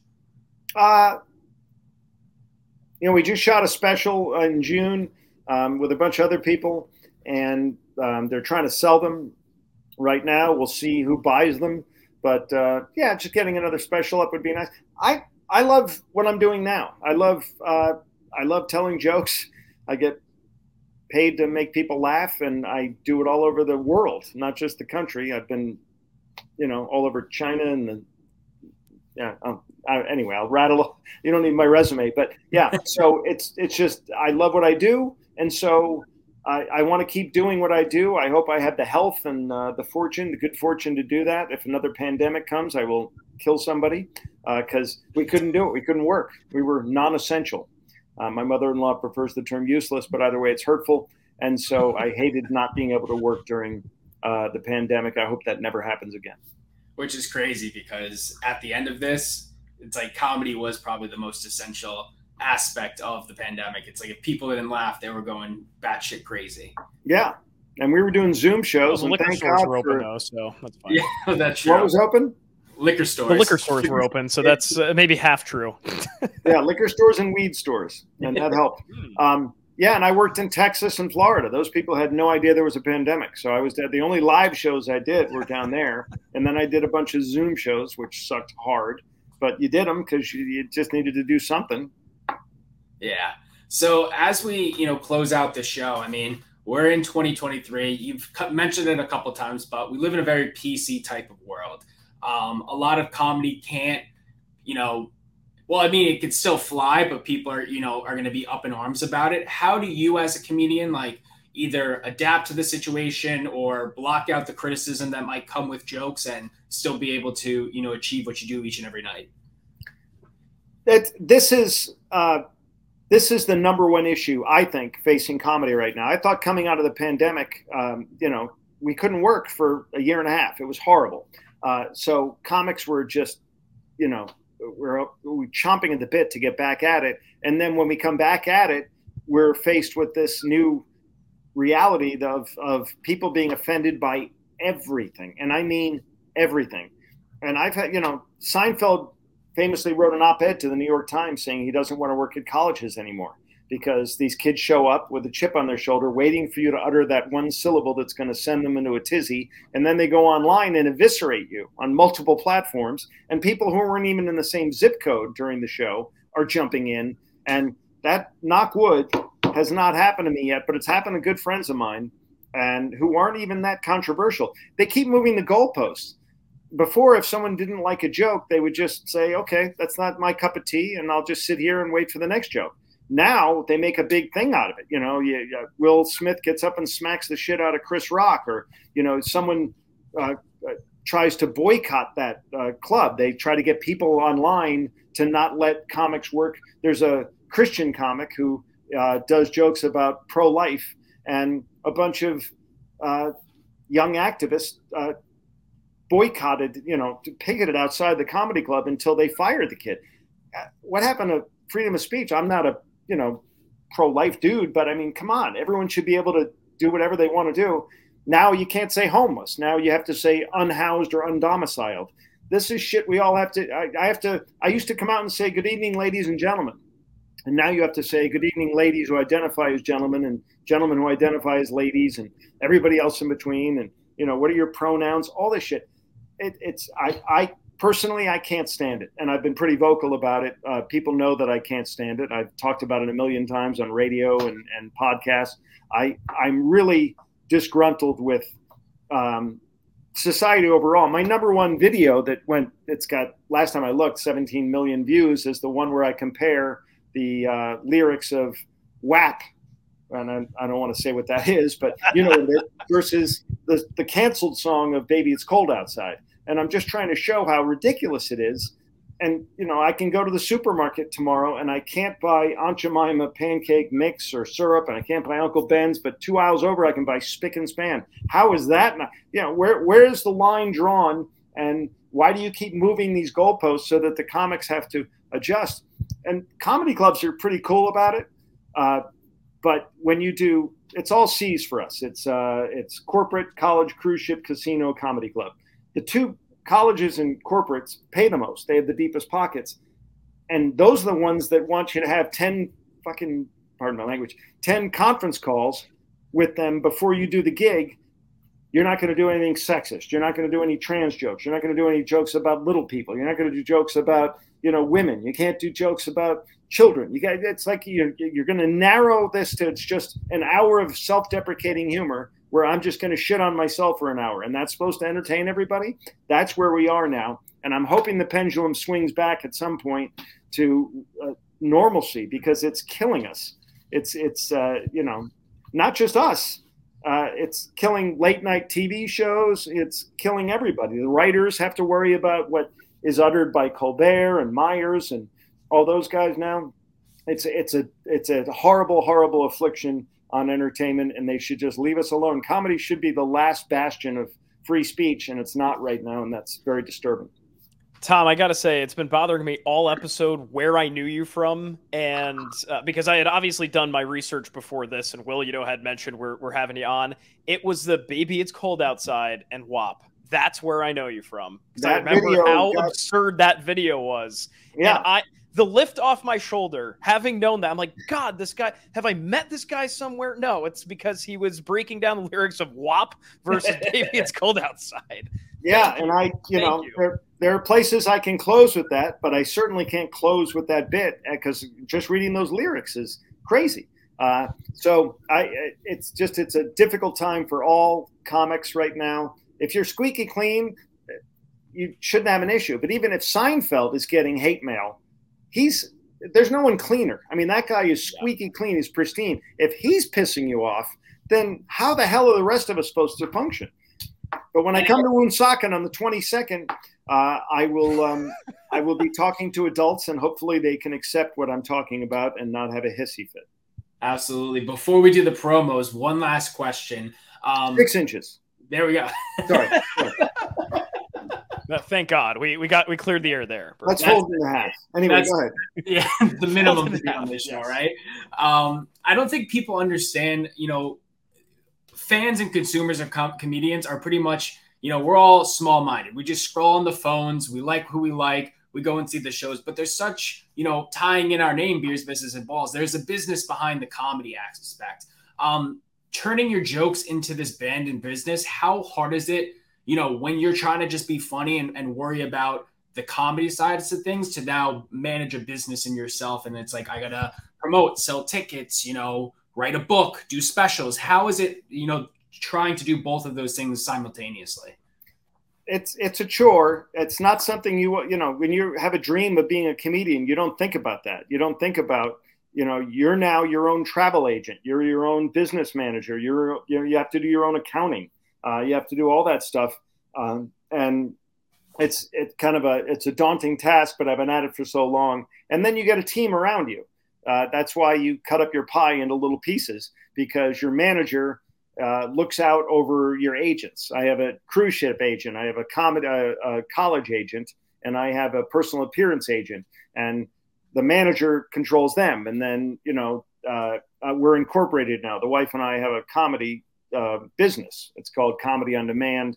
And after AGT, we started that uh, for tax purposes and everything else. So, yeah, that's all stuff you have to deal with. But you kind of have to deal with that, I think, in any field. Anytime you're an entrepreneur, uh, anytime you do, you, you kind of have to promote yourself. And that's why we're doing the social media thing that I never saw coming. When I was started in 1988 or whatever, I never looked back and said, wow, you know, or, or looked forward and said, one day there's going to be people streaming videos, and I'm going to have to have a presence on all them, and I'm going to have to pay a woman uh, who knows all this stuff, who's significantly younger than me, and has her finger on that pulse. And so, yeah, you have to. It, it's uh, it's daunting, but I have two kids in college. You have to pay attention to the numbers. That's an important part of the business. Well, this has been fantastic, Tom. Uh, you've got a lot coming up, a lot of exciting things. Um, so where can our listeners either find you maybe on tour? Where can they find you on social media? How can they keep up with what you're doing and also any exciting things that you've got in the pipeline? Well i know you guys have uh, uh, more than just a rhode island following. So i will tell you let's start with rhode island. I'm at the stadium theater on the 22nd in woonsocket uh, where i believe the zip code is eieio uh, but I, I I love Woonsocket. I can't wait to go and chat with the French Canadians up there and everybody else. Um, but yeah, that's coming up. Uh, after that, rehab. I think I should go to rehab. I no, I won't go to rehab. Um, yeah, I got a lot of stuff coming up. It's crazy. October is insane. This weekend, I'm in New York. I'm at the comic strip uh, both Friday and Saturday, and then I'm in Vegas next week. I'm at the Comedy Cellar in Vegas, which is at the Rio Casino Hotel and Casino, and I'm there the 11th through the 18th. Or if you're in Vegas, come by there. Um, and then God, I don't even know if that's probably on my website or on social media. We promote the, the dates coming up. But yeah, that's where you can find me. And then I'm easy to find on social media. I'm uh, at Tom Cotter Comic. That's probably backwards. I hope you can read it. And no, it's good. It's it's all good. Yeah, TikTok and Instagram and all that crap that we have to do. Uh, yeah, so pretty easy to find, uh, which is shocking because I'm in the witness protection program. So um, but yeah, that's it. And I love chatting with you guys. This is fun. It's uh, nice to chat with people from Rhode Island, even if you're a Yankee fan. I still, yeah, it's all right. I'm not going to hold that against you. It's like half um, the state's Yankee fans, though, so it's all right. Yeah, true. Most of my, you know, I'm the idiot that wears the Red Sox jersey to Yankee Stadium, and by the second inning, it's covered in saliva. Uh, if someone murdered me, there'd be a thousand uh, suspects because I, I will say no, I, I, wore a Yankee jersey to to Fenway, and uh, I was probably no more than twelve years old. And I uh, the, the the expletives that I learned that day were fun. yeah, it's very educational. yeah, I love going to those. I used to go to Fenway. I remember one night we were there, and there was one douchebag at the end of our row wouldn't stand up for the national anthem when we were all oh. standing. So I get up to get a beer, and I just pushed his wheelchair over, and I, he started that didn't happen. That didn't happen. It was a joke. Tom Cotter joking. Oh my god, oh, Tom! Well, we appreciate it. Thanks so much. Go check out the show if you are in Rhode Island. Uh, but at the time this airs, it'll be uh, the week after. So uh, check out all the social medias and stuff. But Tom, we appreciate the time. Thanks so much, and talk to you soon. Thanks, Thanks for having me, guys. I appreciate it. This was fun. And that was just Tom Cotter, America's Got Talent finalist, uh, comedian, Rhode Islander. That was some good laughs. That was for the first time in a while. Had some really funny belly laughs coming out from the podcast. Um, check out his show in Rhode Island, and of course, follow along all his content. He's posting great stuff. You got a good social team just pushing along all of his funny jokes. So keep up with Tom there. And as we head into balls, we have a message from our friends over at DraftKings. Week one didn't necessarily turn out great for most of our teams that we follow, pretty much all of our teams that we follow. Uh, it was a tough week all around, but the DraftKings Sportsbook will be back for week two and the entire season. Um, new customers who head over to the DraftKings Sportsbook app and use the code BBB can get $5 on football games and get $200 in bonus bets instantly. That's thanks to DraftKings Sportsbook, which is an official sports betting partner of the NFL. Nobody's missing out on the action. All DraftKings customers can also take advantage of two new offers every game for the month of September. Uh, get in on the NFL Week 2 action with the DraftKings Sportsbook. Download the app now and use the code BBB. Sign up with customers can get $5 and take home $200 in bonus bets instantly only at the DraftKings Sportsbook with the code BBB. Gambling problem, call 1 800 Gambler or visit www.1800Gambler.net. In New York, call 1 877 HOPE NY or text HOPE NY to 467 369.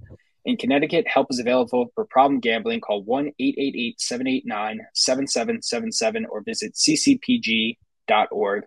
Please play responsibly. Uh, bonus bets expire seven days after issuance. Eligibility and deposit restrictions apply. Terms at DraftKings.com slash football.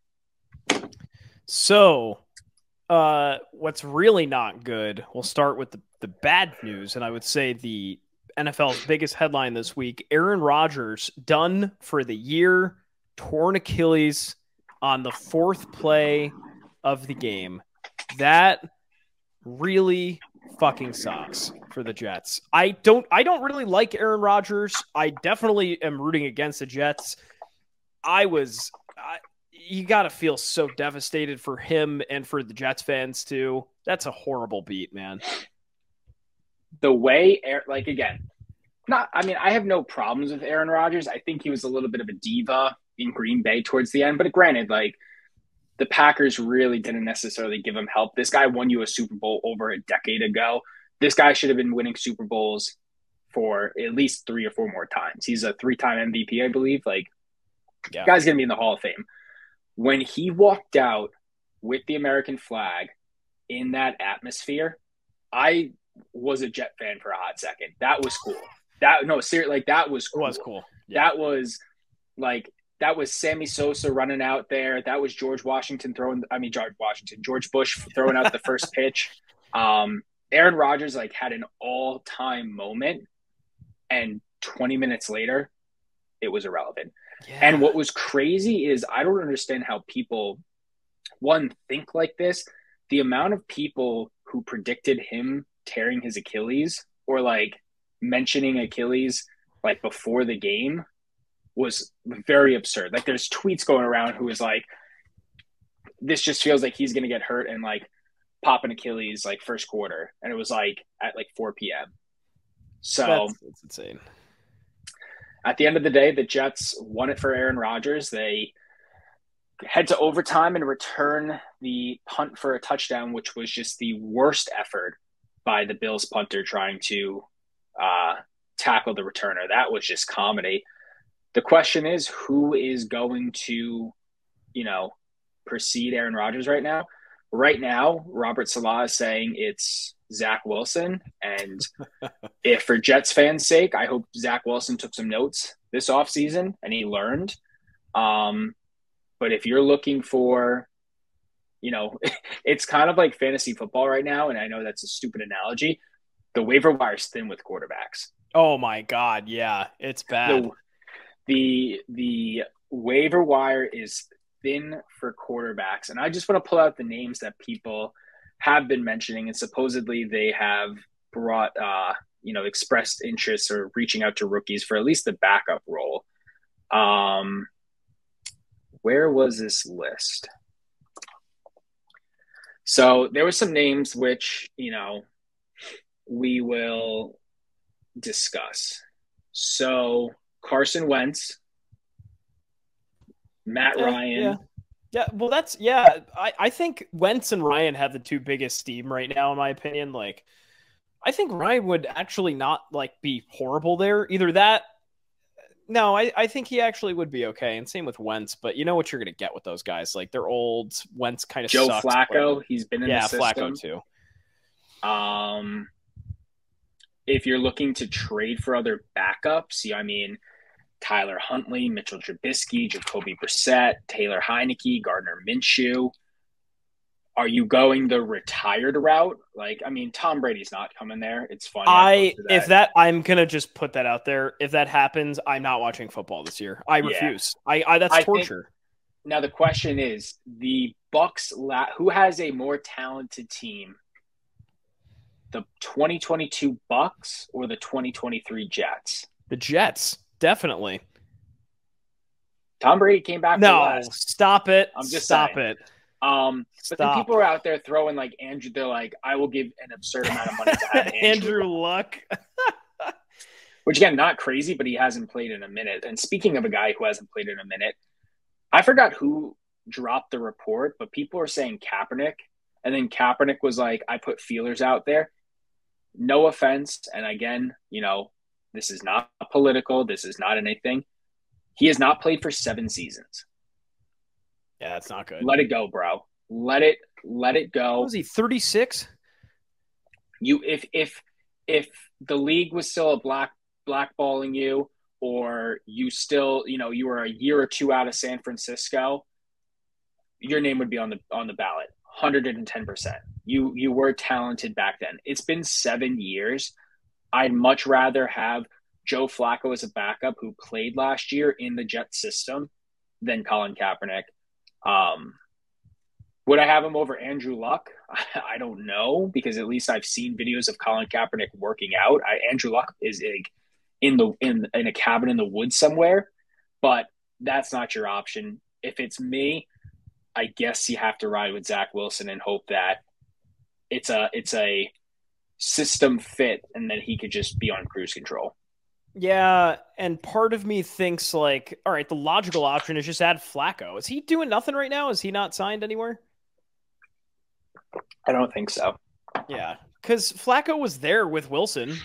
So, and Flacco actually preceded Wilson. He was with Darnold too. So, like, yeah, just I think I, I would love, you know, a trade person I think would look great in the Jets and deserves a shot. Again, if if Zach Wilson fails, it's Jameis Winston. I want to see Jameis Winston play. I want to see him play. The Saints have where is he behind Carr right now? he's behind Carr, and then he was behind Andy Dalton last year, and he had to split time with Taysom Hill. Let that man free. That guy is the hardest worker. I am all in on the Jets going for Jameis Winston. What about um? What about Teddy Bridgewater? Another option. Where is he? He's just backing up Goff. In detail. Oh yeah, because he was wearing number fifty during the preseason. That's right. Uh, I don't like the it- vibes on Oh no, he's wearing it ten now. Yeah, I, I don't really like it either. Um, yeah, they could go like I don't know. Does Huntley? I feel like Huntley makes some sense there because Huntley played well when Lamar was out last year and the year before. Like I think he's a guy that. But again, does the Jet system rely on a scrambler? Not necessarily Mhm. because uh, Rodgers is not that. He's a pocket guy that they're just going to sit in between the tackles and let him throw it. So I don't know if Huntley really caters well to that. There was Yeah, I some mean- talk. There's a there's a piece on CBS that says they should trade for Kirk Cousins, which depends on how Minnesota ends up this year. But who knows? That's too much money. There's that's too much money. yeah. What are they paying Kirk? He is Kirk Cousins. He's getting the bag right now, right? He's getting the bag, and that's why like people are giving him shit that like he took guaranteed money and they couldn't get a deal done for um what's it called? Oh yeah, Lamar. Uh, no, no, no, for Justin Jefferson. oh I'm yeah, yeah. about like the Vikings. Uh, but it's like, and again, especially after the Netflix documentary where they're like, this guy just, you know, lives such a frugal life that He's he doesn't need this much money. But it's like, bro, the core, like he's 35. Like he doesn't have that much life. Well, he has plenty of life with him. He doesn't have that much NFL NFL life left as a quarterback, right? I mean, Aaron Rodgers was 39, and we don't know if he's ever going to come back. That's true. I didn't realize So- Cousins was 35. I thought he was like early 30s. So he's He's got he's got a done after his contract. a twenty million dollar cap hit this year, and his his annual uh his AAV is thirty five.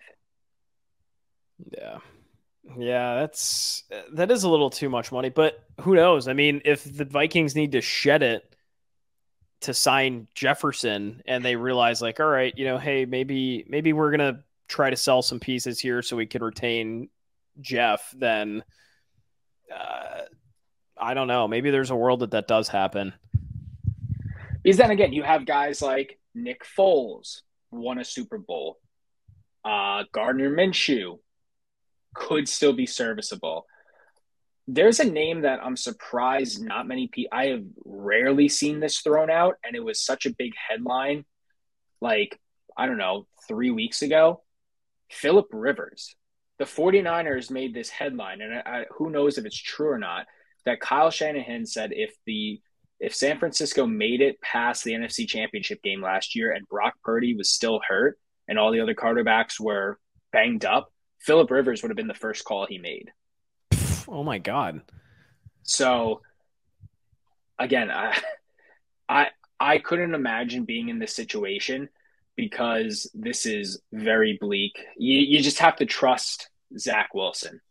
And again, I made the fantasy analogy because it's like I'm in the same boat right now. Again, two very different worlds. Not I'm not comparing it whatsoever, but I was already thin on running back and Justice um uh, J- J.K. Dobbins from the Ravens just tore his Achilles as well, and I got nothing. There is nothing in the waiver wire. I am I am shit out of luck. It's slim. It's real slim with running backs right now. Yeah, and I got freaking Jordan Laube sending me trade offers like like I'm a peasant over here. He's like, "Yeah, I know you're thin on running back, but you're gonna trade me Jahmyr uh, Jahmyr Gibbs, who's like my literally my RB two. Well, actually, he's my RB one right now. For what was his trade offer? It was something I literally I haven't responded yet. Uh, Jahmyr Gibbs and I picked up Jonathan Mingo on the waiver wires for Najee Harris and Sam LaPorta. Like, come on, come on, Like, Come on, man. After, and I wanted to, I have to call him out, and I hope he's listening to this episode before I answer my text messages. He literally, after we drafted, was like, "Yo, I think I'm gonna hit up uh, Chris Thinga and trade Najee Harris and Sam LaPorta for like somebody."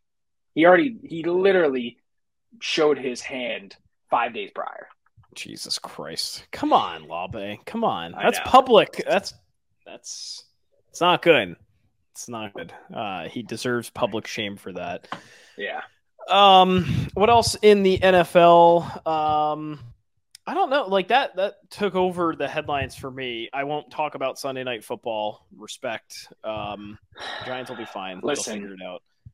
the Giants will be fine. I saw a graphic today that made me a little bit more uh, positive, and it was a post that said, let's see if I can pull it up.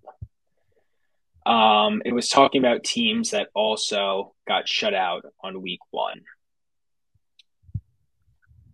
It was the year the one of the years the Pats won the Super Bowl. There it is.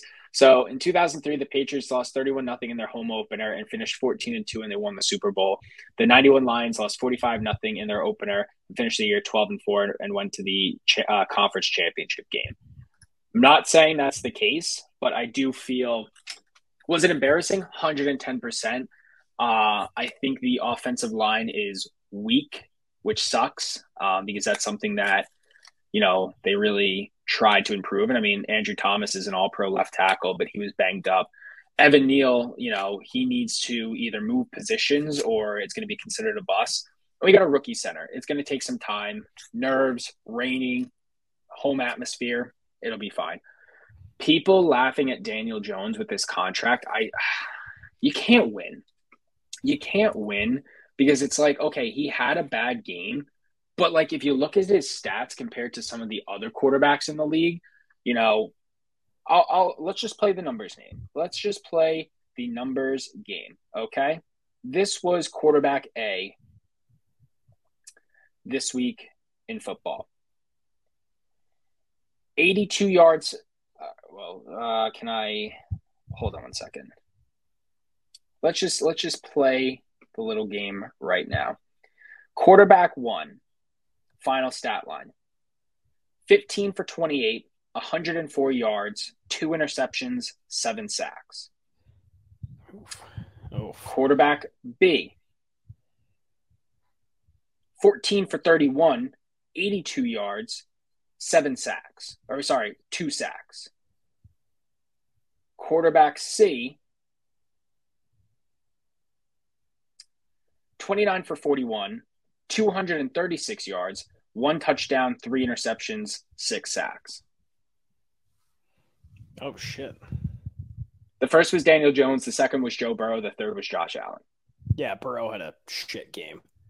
Okay, so if you're saying two interceptions in the rain and getting sacked seven times and still throwing for over 100 yards, and he's like, worst quarterback ever, cut him, what a joke of a franchise. And Joe Burrow threw for 80 yards and scored just a three points. And he's like, well, you know, it's a, it's a long season.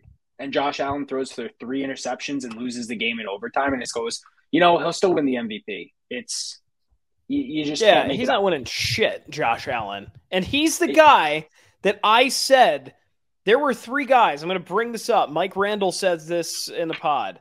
15 years, the past 15 years of data, the top three ADP quarterbacks have only finished top three one time. That third quarterback is Josh Allen this year. I'm just going to say it. He's not going to finish top three. It's going to be Mahomes, Hurts, and somebody else.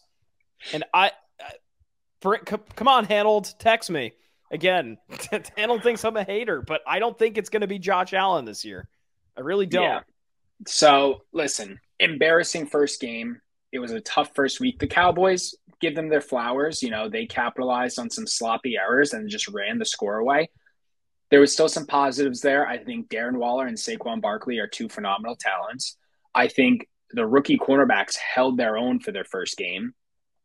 Fix up some sloppiness, get a win against the Cardinals, get right back on track, add some offensive line depth, and we'll be good. Yeah, yeah. Hey, credit to the Cowboys. They they look real good. They they always do. good. They have a lot of haters this year. they have a lot of people that think they're going to go all the way, and an equal amount of people that think they're going to choke like they always do. So we'll have to see what happens there. I don't know. Um, I think. Uh, I mean, obviously, Lions Chiefs was a big result that uh, that really sucked for the Chiefs. I mean, that's uh, that's a real tough beat. Mahomes didn't look like himself without Kelce. Uh, yeah, there were injuries. Yeah, it's early. The Lions are a really good team. I think they're legit this year. Um, but yeah, weird to see the Chiefs come out and do that. That was odd. Mahomes just looked a little unsettled, and I think that was just something that we haven't really seen too much of. Yeah, I mean, again, I, I hate anyone that says that it was an asterisk game because Chris Jones and Travis Kelce were hurt, but those are two yeah. big names to not be present. Got to give credit to where the Lions are. The Chiefs, they're going to be totally fine. Um, it, you know, I the way that Minnesota played though I do like the Lions. Wish I have them to win the NFC North. I do. I do like that trending upward. Um, I still think the Chiefs are the team to beat, and they're going to. Uh, they're going to be good. I mean, Travis Kelce is going to be healthy. He's now supposed to be dating Taylor Swift. Yeah. Chris Jones is back on the team. They're going to be back. It's the first week. Yeah, you can't write off the Chiefs, and I'll, I'll be clear. I I think my only thing is like, yeah, people are calling it an asterisk game because they had all that wrong. Yeah, sure, whatever. There's some merit to that. I'm concerned for the Chiefs if Kelce doesn't come back for a bit, though, because if he's out four or five weeks, that's one thing. If he's out ten weeks, the Chiefs might be fucked. Like they, that offense runs through him. That is not good when Kadarius Toney is your guy that has to catch balls. I'm I'm on your side now. I wasn't Yeah. admittedly last week. He fucking sucks. He is very bad. And then he had the audacity to go back on Twitter. That was deleting his- bullshit. he deleted his account. He deleted his account when he dropped three balls in the Thursday night opener, and then came back to go talk some shit to the Giants. Like, dude, you are literally going to be out of this league in two years, and everybody's going to be laughing at you. Dude, he Um, sucks. He is bad. he is he cost them the game. They would have won by a touchdown. He is awful. So I don't think you can write anybody off from week one, but I will say three performances that really stuck out to me, and I'm looking forward to what they have to do the rest of the season. The 49ers defense is legit, and the 49ers offense under Brock Purdy is legit. I think the 49ers are that team of destiny in the NFC. Um, again, the Steelers, is it a question mark team? Sure. They're still very talented on the defensive side. You know, they still can make some plays. Anytime someone was tackling or a ball, uh, a Steelers player had the ball, there was it was swarmed by the 49ers. So I really liked them. I thought the Dolphins, Tua, shut a lot of people out. Now, again, are the Chargers the best defense ever? No, but they have some names and they have some players. And again, it was a very close game. But Tua went 28 for 45 for 466 yards and three touchdowns. Yeah, he looks great. And Tyreek Hill was just unbelievable. 215 Two- yards and two TDs. Parabolic. So that's a performance that really stuck out to me. And I honestly think, now again, long season, lot to do. I like what the Jaguars are doing. I, I Yeah. think the Jaguars have put together a very nice little team, and people forgot that Calvin Ridley is a very good wide receiver. Calvin Ridley had 101 yards, a touchdown on eight receptions. Zay Jones, Evan Engram, and ETN combined for another 100 yards. Trevor Lawrence looked pretty damn good. They have a solid run game, they have a solid pass game. That's a team that could make a run. Yeah, yeah, that's uh. So that was one of mine, the Jaguars. Um, hey, ballsy, come from behind win too. That is real ballsy. Uh, fourth quarter, you're trailing, you put up 14, you shut the other team out. That's huge. So that impressed me. Um, I, I'm fighting every bone in my body saying this, but the Cleveland Browns also looked really good. So that that performance impressed me this week. Uh, Watson wasn't that great, 16 for 29, but I mean Nick Chubb was really good. Um, you know that's that's really it. Nick Chubb and the defense were the only things that were really clicking for them. But I mean that's that's enough for me. I think the Browns defense is is going to have a good year. They uh, they impressed me quite a bit. And then um, what was the third thing? Um, the Packers. I think the Packers put up some points. Why not? Jordan Love uh, threw three touchdowns. Fuck it. Very backseat storyline of this week. The Packers put up 38. Why not? Bears are bad. Yeah, they Bears are. a bad team. Um, and now that I'm saying this, did I? I hope I didn't pick them to win. No, I, I'm picking the Bucs this week. Um, yeah, I, I really like. Uh, it, it's a shame that the Jaguars won in a way because I think Anthony Richardson is also going to be really good. He impressed me this week too. I think uh, you said this and it sticks with me. Colts needed a home run. I think they've got one. I, it's going to take some time for him, but I think he's long term going to have a, a very bright future in this league. I think so too. I think so too. So that's uh any any just one bold prediction for this week. I gotta look at like there's so Card's much weird. now. I'm in now I'm in overload. I'll I'll give you Uh, one while you're looking. Um, I think the Chiefs start the year zero and two, 0 and and the Jags I think so. and the Jags beat them. I, I did pick the the Jaguars for that. Um, love the money line at home. There's some good games. There are some good games. Yeah, the, the spreads are pretty Um, close. Like uh there a lot of stuff is within two or three.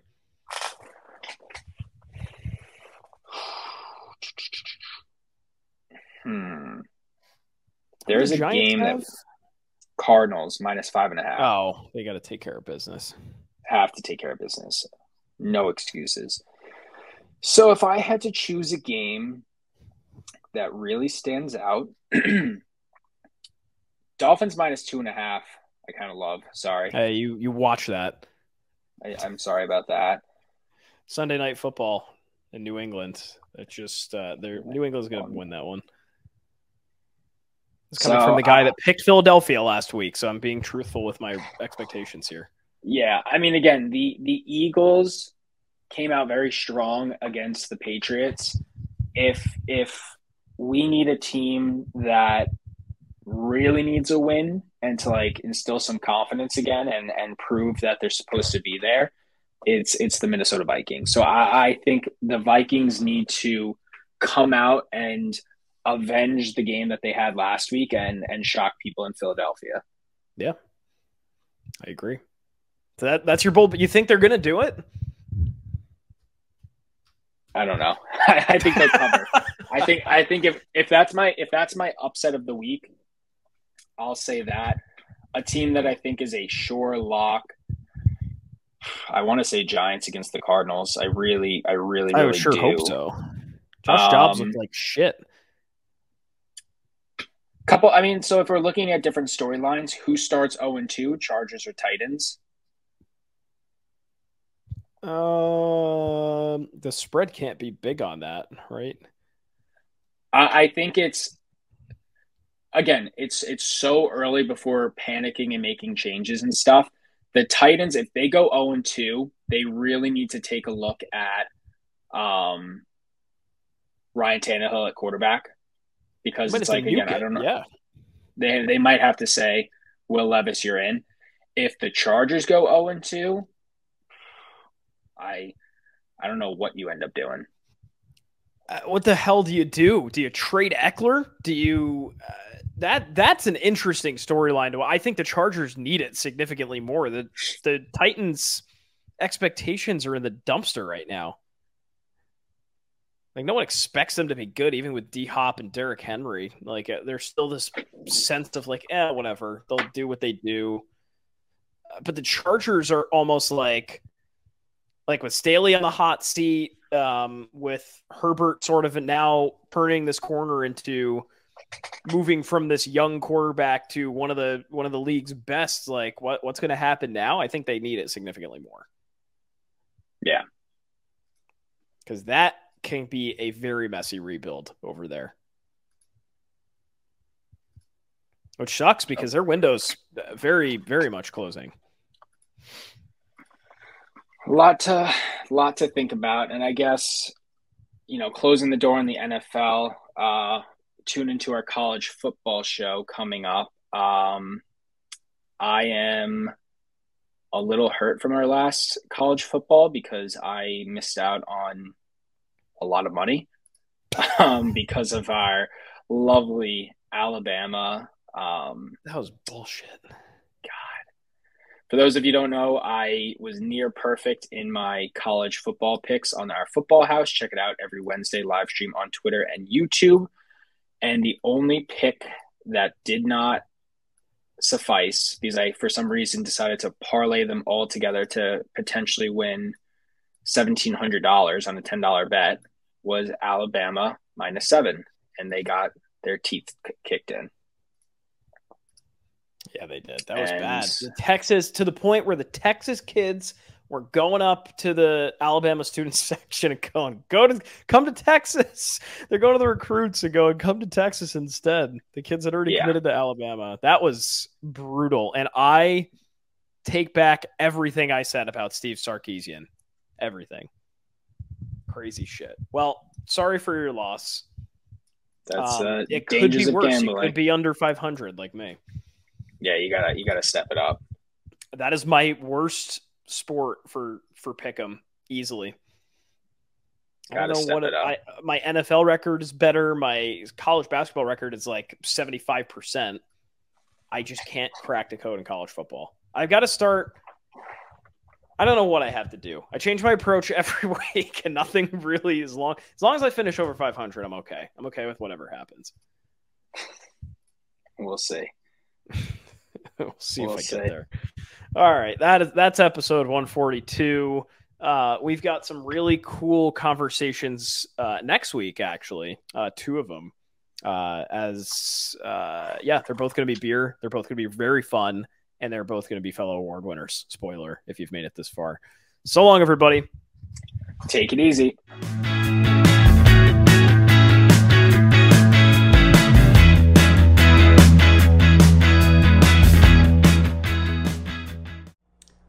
Thanks for listening. Remember to hit the follow button on Spotify and leave us a review on Apple Podcast.